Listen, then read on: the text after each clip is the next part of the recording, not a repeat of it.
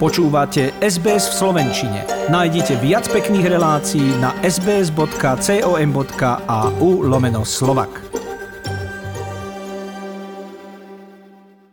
Keď som pred 20 rokmi ako mladá redaktorka dostala ponuku urobiť reportáž zo židovského festivalu v Poľsku, vedela som, že sa dostanem na miesta, ktoré budú emocionálne náročnejšie na spracovanie ako bežná reportáž z bežného festivalu.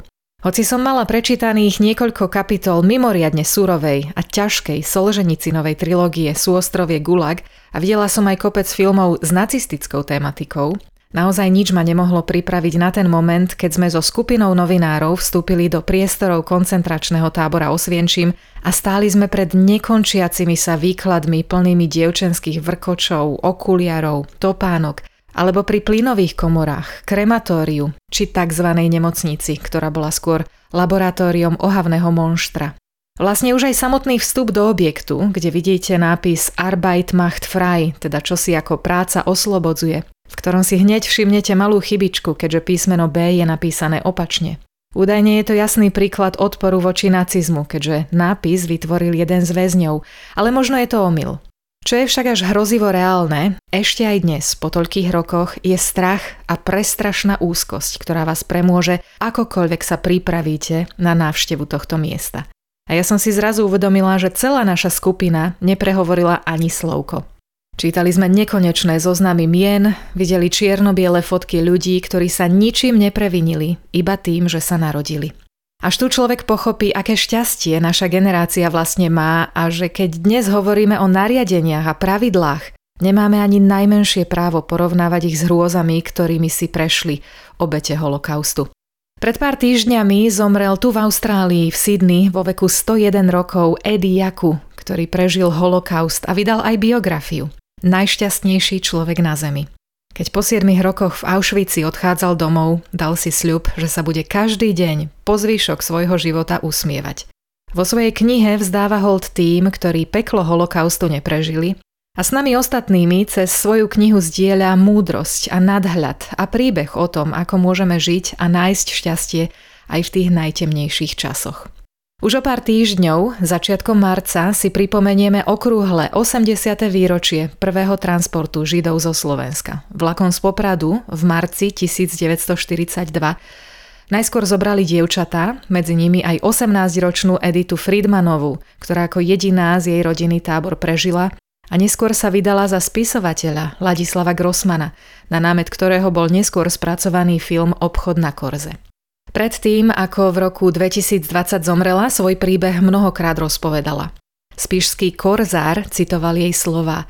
Je neuveriteľné, ako mohol jeden človek s prekrúteným mozgom takto zošalieť svet. Odišli takí krásni ľudia. Z detí, ktoré boli poslané na zabitie, by možno vyrástli lekári. V prvej vlne deportácií zo Slovenska bolo vypravených 57 transportov a v nich takmer 58 tisíc Židov. Korzár v článku spomína aj pani Lauru Špánikovú, ktorá hovorila o tom, ako dievčatá ostrihali do hola, dali im prúškované šaty a ťažké dreváky. Kto nemohol mašírovať, povedala doslova, toho zastrelili. Ja som zobrala dreváky do ruky, zem bola ešte ľadová a išla som bosá. Každá práca bola veľmi namáhavá. Dážď na nás padal od rána do večera a my sme museli pracovať. Človek chcel žiť, ešte stále chcel žiť.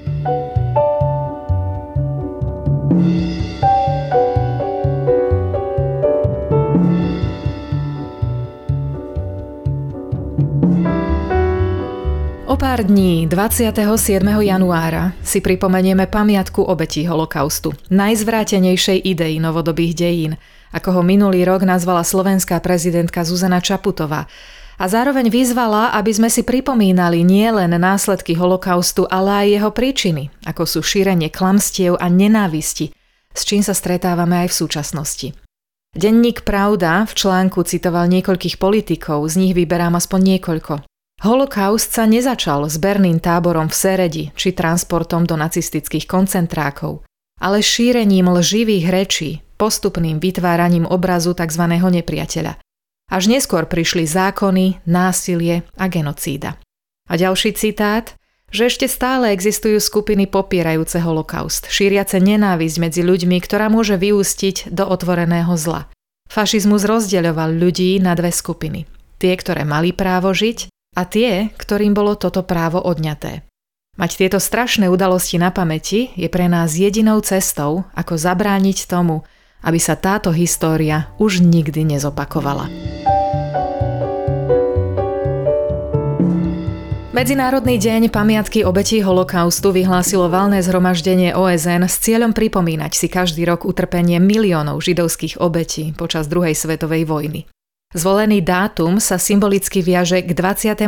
januáru 1945, keď Červená armáda oslobodila koncentračný a vyhľadzovací tábor Auschwitz-Birkenau. V mnohých krajinách sa uskutočnia spomienkové podujatia, aby sa nezabudlo, pretože zabudnúť by znamenalo opäť pootvoriť dvere nenávisti a zlosti, ktorá ešte nikdy nič nevyriešila. Svoje o tom vie aj slovenský spevák a hudobník, ktorého my, poslucháči hudby, poznáme ako Petra Lipu. Mnohí však možno neviete, že priezvisko Lipa nie je to, s ktorým sa narodil. Pán Lipa, veľká vďaka za vašu ochotu a čas. Vítajte v našom vysielaní v Austrálii. Ďakujem veľmi pekne za vyzvanie do takéhoto rozhovoru a teším sa, že môžem pozdraviť priaznivcov jednak vášho rádia, ale aj mojich priaznivcov v Austrálii. Je ich tu veľa, hráme si veľmi často vašu hudbu, tak vám môžem povedať, ale kým si zahráme aj vašu najnovšiu pesničku, pretože vy neleňošíte, vy stále tvoríte, čo nás veľmi teší, rada by som sa vrátila k tomu vášmu priezvisku. Ono nie je ani vaše rodné, ale ako by mnohí očakávali, že umelci si dávajú umelecké, ono nakoniec ani nie je umelecké. Môžete nám trošičku poodhaliť túto časť? No tak ja som sa narodil v rodine, ktorá mala priezvisko Löwy. To bolo L, O s dvomi bodkami, teda prehlasované, potom W, dvojité a Y. No ale to bolo samozrejme v čase druhej svetovej vojny, ja som vojnový ročník, no a keďže sa stala u nás tragédia, lebo môjho otca potom zobrali fašisti do Osiečíma a tam zomrel, tak po vojne bola taká móda alebo taký zvyk, že sa ľudia chceli dištancovať od toho mena aj od všetkej histórie tejto zlej, tak si menili často mená a moja mama sa vtedy rozhodla, že sa budeme volať Lipovci tak ona mi vlastne dala niekedy v 46. ak si dobre spomínam, zvolila priezvisko Lipa. Zvyk bol taký, že si nechávali ľudia to prvé písmeno, keby povedzme bol niekto z veľmi dobrej rodiny a tak mal vyšité svoje začiatočné písmena na prádle, tak by to mohol nechať. Čiže nechala to L a premenovala nás na Lipa a to je stručná história, čiže nemám na tom žiadnu zásluhu, teda, že sa volám Lipa a dokonca často sa ma ľudia pýtajú, že odkiaľ som ako Lipa, že poznajú nejakých iných Lipov, či nie som rodina s nimi. Ale žiaľ Bohu nie som, lebo toto je nový rod, ktorý vznikol u nás doma v trojčlenej domácnosti, to bola moja mama, moja sestra a ja a aj mama, aj sestra už je po smrti, to znamená, že už nežijú, čiže už som ostal len ja teraz. A Frank Lowy, chlapec Filiakova, ktorého otec takisto zomrel v koncentračnom tábore, on potom neskôr odišiel do sveta, bol mimoriadne podnikavý a šikovný, založil tu sieť obchodov a v istom období bol jedným z najbohatších ľudí Austrálie. Možno ste mali nejaké väzby na jeho rodinu? No dlhé roky som si samozrejme myslel, že Levy, že ja budem aj s tým Levisom, ktorý robí džínsy, niečo mať spoločného, že by som mohol mať aspoň zadarmo nejaké džínsy, ale nič sa nepodarilo. Žiaľ Bohu, celá táto vetva otcova je stratená. Žijú nejakí potomkovia z tej otcovej rodiny a to sú už veľmi mladí ľudia, s ktorými som tu v styku v Bratislave. Jeden veľmi, veľmi malý koreň. Všetci, celá jeho rodina bola, žiaľ Bohu, počas tej druhej svetovej vojny v podstate no, zničená. Niektorí sa odsťahovali do Spojených štátov, pamätám sa, ale ja som nikdy nemal kontakt s týmito ľuďmi. Takže ja som vyrastal len tu na Slovensku a nemám žiaden kontakt. Okrem toho, že jeden môj bratranec bol Richard Blech a ten tu má ešte dceru žijúcu a tam má už ďalšie deti a tak ďalej, tak s tými som v styku. Vy ste mali dva roky, keď sa druhá svetová vojna skončila. Aké ste mali detstvo a čo si z toho všetkého pamätáte? Zrejme si nepamätáte to obdobie tých druhých narodenín, keď sa oslavoval koniec druhej svetovej vojny, ale aké ste potom mali detstvo? Čo nasledovalo?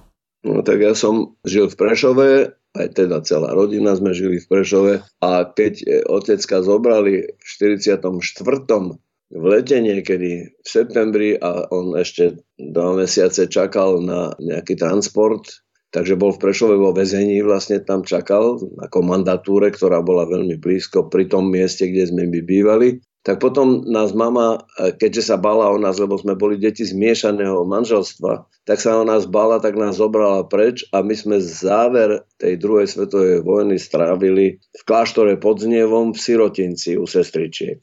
No a keď to celé skončilo, keď bolo po vojne, tak si nás mama zobrala, vrátili sme sa do Prešova a ja samozrejme ako malé dieťa si nemôžem nič pamätať. Čiže všetko ostatné viem len z počutia a čo si uvedomujem, to je to, že som prežil jedno krásne detstvo a že som bol veľmi šťastný, spokojný, milujúci syn svojej matky, ktorá sa o nás veľmi starala a niekedy v 40 šiestom niekedy vtedy práve vyhlásili môjho otca za mŕtvého, lebo vlastne to sa nevedelo, ale bol z okolností Prešov jeden pán, ktorý s ním bol celý čas a ten to potvrdil. Takže na základe toho vyhlásili za mŕtvého a my sme už potom žili len traja celý život a ja mám skutočne na to veľmi dobré spomienky. Napriek tomu treba povedať, že po tých hrôzach druhej svetovej vojny nasledovali ďalšie hrôzy, ktoré v podstate už existovali aj počas tej prvej, keď sa bolševici stali komunistami a potom prišiel Stalin, o ktorom by sme mohli rozprávať rovnako dlhé a ťažké príbehy. Život musel byť nesmierne frustrujúci pre kreatívneho človeka. Už dnes teda o vás vieme, že sa z vás stal umelec a ste v podstate celosvetovo známi medzi, medzi Slovákmi, ale typujeme, že aj v hudobnej komunite. Muselo to byť veľmi frustrujúce obdobie v tých koncom 40., 50., 60. rokoch. Pozrite sa, my sme zažili inú nadvládu. Hej? My sme potom zažili komunistov. Keď to všetko pominulo, takže krátko do 48. bola ešte nejaká taká sloboda a potom prišli 50. roky a tak ďalej. A my ako deti, ja som bol dieťa, vtedy sme žili v takej dileme. Sú veci, o ktorých sa hovorilo doma, alebo potichu, alebo medzi kamarátmi a sú veci, o ktorých sa mohlo hovoriť, povedzme verejne, napríklad v škole alebo hoci kde inde. No a v tejto dileme sme žili celé dlhé roky. Taký malý záblesk nádeje na to, že môže sa to odohrávať aj ináč, bol v 68. Ale ten rýchlo potom a jednoznačne uzavreli príchodom naši priatelia, ktorí prišli na tankoch na Slovensko a do Československa vlastne vtedy. A nasledovalo ďalších 20 rokov ticha a ďalších 20 rokov tejto dilemy v podstate také isté, že človek v súkromí ináč rozmýšľal a nad niečím iným uvažoval a verejne vystupoval celkom ináč. Jednoducho pravda nemala miesto nikde, ani v samotnej pravde, teda tam už vôbec nie. Pravda bol náš ukážkový denník vtedy. No takže to bolo strašné, čiže toto sme zažili, ale naučili sme sa s tým žiť.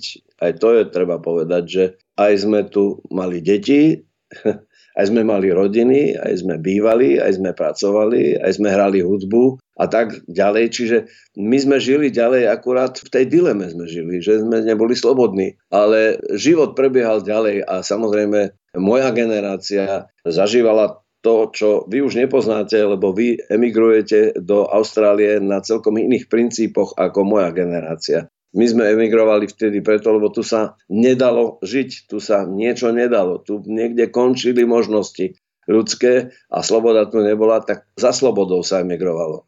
A samozrejme, to bolo prvoradé. Druhoradé bolo tie ekonomické motivácie, samozrejme, ale prvoradé boli práve tie slobodné myšlienky. To, že človek hľadal slobodu. No a takto sme všetko prežívali a to bol náš denný chlebíček. Koľkokrát som ja v živote zvažoval, či nemám emigrovať, to si už nemôžem spomenúť na to, lebo možno to bolo každý deň alebo každý druhý deň.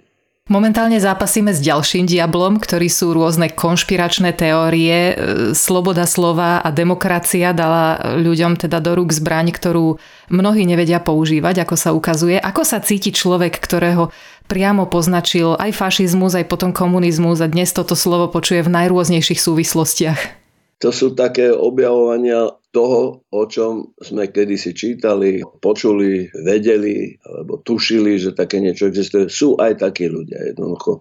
My sme sa vždy čudovali, že teda, keď tu boli tí fašisti, ak teda sa vrátim do tej doby, tak vlastne naši rodáci, Slováci, oni vedeli, ktorý je Žid, kde je a čo má a ktorého treba. Čiže oni radili tým fašistom, že ako majú tých Židov nájsť. No a oni aj mali tú svoju hlinkovú gardu, ktorá to celé organizovala. To bolo neuveriteľné a to stále je neuveriteľné, ale v dnešných časoch, keď sledujeme práve tie sympatie k tomu, čo sa vtedy dialo, práve v tom negatívnom slova zmysle samozrejme, keď cítime tie sympatie, tak vidíme, že to je možné, že to aj dnešní ľudia sú schopní, sú aj takí medzi nami, ktorí sú schopní toho a boli by schopní také niečo urobiť. Preto musíme proti tomu bojovať samozrejme. Mnohé európske nadácie, pretože Európa si e, naozaj tie zverstva užila, aj to je veľmi nesprávne slovo, ale precítila ich naozaj, naozaj do špiku kosti. Mnohé nadácie v Európe sa snažia vyzdvihnúť práve skutočnosť, že prístup k informáciám, ktoré teda naozaj môžu byť publikované kýmkoľvek, na svete môže byť dôvodom k šíreniu hoaxov a tvoreniu rôznych konšpiračných teórií, hovoria o používaní hashtagov a tak ďalej, ktoré majú silu ovplyvniť myslenie a názory. Zdá sa teda naozaj, že každá doba má svojho diabla a je iba na nás, že kde si nájdeme tú pravdu a aby sme teda správne žili, aby sme o tých nepravdách aj naďalej hovorili a práve preto sa blíži ten 27. január pamiatka obetí holokaustu.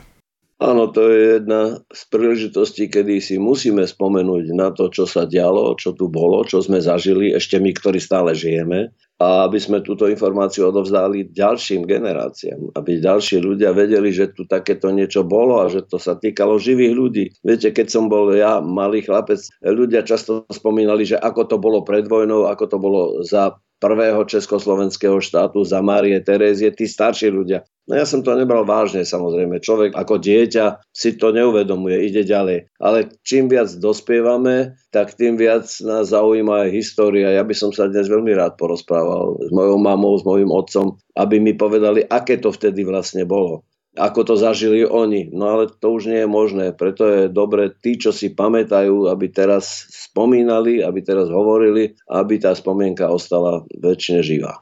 Sme vďační aj vám za váš čas v každom prípade, ale vy ste sa teda rozhodli putovať životom s hudbou, pretože tá lieči, to vieme všetci. A nedávno ste vydali pieseň, nový single, ešte to nie je celý album, ale má teda predznamenať aj celý album a znie úplne inak ako vaše predošlé piesne. Povedzte nám o tom trošičku viac.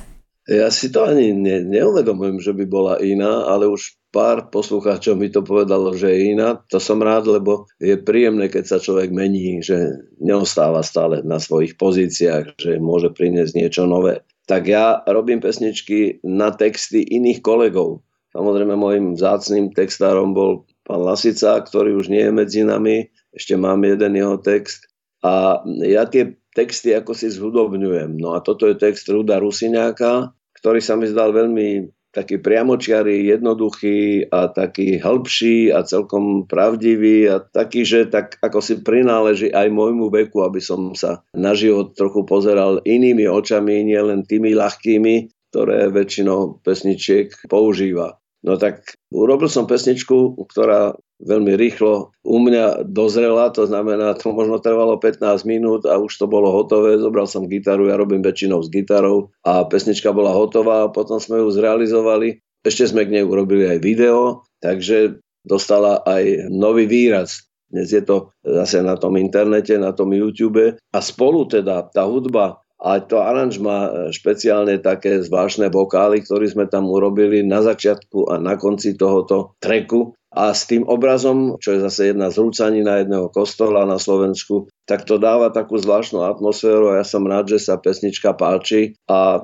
že môžem teda ďalej spievať. Ja už sa teším, že toto, čo tu zase zažívame, to je ten COVID nešťastný, že to pominie a budem môcť toto spievať naživo aj pre svojich divákov. Všetci si to želáme. Doslova v tom texte spievate, že takto raz bolo a takto raz bude. Netreba obhajcu na poslednom súde. Veľmi premýšľavé slova, s tým súhlasím. Aj klip k tej piesni. Možno niektorých ľudí prinúti premýšľať, lebo tam kráčate lesom, je to celé čierno-biele. Vyzeráte, že ste so všetkým absolútne zmierení. Áno, ja už som zmierený. Myslím si, že poznám život z každej jeho stránky a užívam si ho, som rád, že som tu a že môžem ešte robiť. A tá hudba, ktorú som ja vlastne vždy miloval, ale nikdy som ju neštudoval a nikdy som preto vlastne nič neurobil, aby som bol hudobník, lebo som študoval celkom iné veci, ale v závere v týchto rokoch, to, znamená, to je už posledných u mňa 40-50 rokov, tak prerastla do mňa tá hudba, že sa pre mňa stala aj akýsi taký veľmi dôležitý aspekt môjho života, taká súčasť, neodmysliteľná súčasť môjho života. Som vďačný za to, že ešte môžem spievať a že sa nájdú ľudia, ktorí sú ochotní to počúvať. Koľko študovaných ľudí nemá talent a potom sú ľudia, ktorí študovali geodéziu. Mám pocit, že tak si to pamätám, geodéziu a žurnalistiku alebo nejakú takú literatúru. A vidíte, ako nás všetkých dojíma a pohýna vaša hudba. Veľká vďaka. Ďakujem veľmi pekne. Tu skutočne nejde o to, čo kto študoval, ide o to, čo kto má rád. Viete, ja považujem za veľké šťastie, keď človek môže robiť niečo a to je jedno, čo to je, čo má rád. Aby nemusel mať pocit v sobotu, v nedelu, je aj, že v pondelok znovu musím ísť do tej práce. Nie, ideálne je, keď tam ide preto, lebo tam sa realizuje a cíti sa tam dobre. A ja sa cítim dobre pri muzike. A my sa cítime dobre pri jej počúvaní. Je to naozaj veľmi pekná pieseň, táto najnovšia. O tých starších nemusíme rozprávať, tie máme všetci v pamäti. Možno je trošku nezvyčajná, ako ste spomínali, sú tam na začiatku také ako keby chorály. Je neuveriteľné, ako dobre to znie, ako sa to popasovalo s tým americkým blues, lebo je to bluesová hudba, je tam cítiť bluesový charakter. Kto by bol povedal, že také niečo bude žiť v symbióze, tie chorály až možno mnížsky znejúce s americkým blues, ale, ale funguje to, funguje to a my si to už o malú chvíľočku vypočujeme. Ja vám veľmi pekne ďakujem za váš čas, ďakujem, že ste sa s nami rozprávali a želám vám všetko dobré.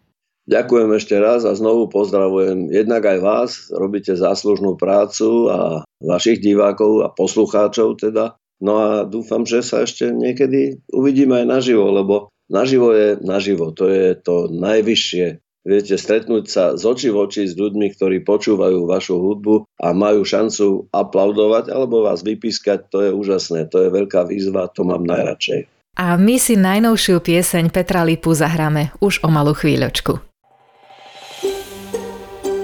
Chcete počuť viac relácií ako táto? Počúvajte cez Apple Podcast, Google Podcast, Spotify alebo kdekoľvek získajte svoj podcast.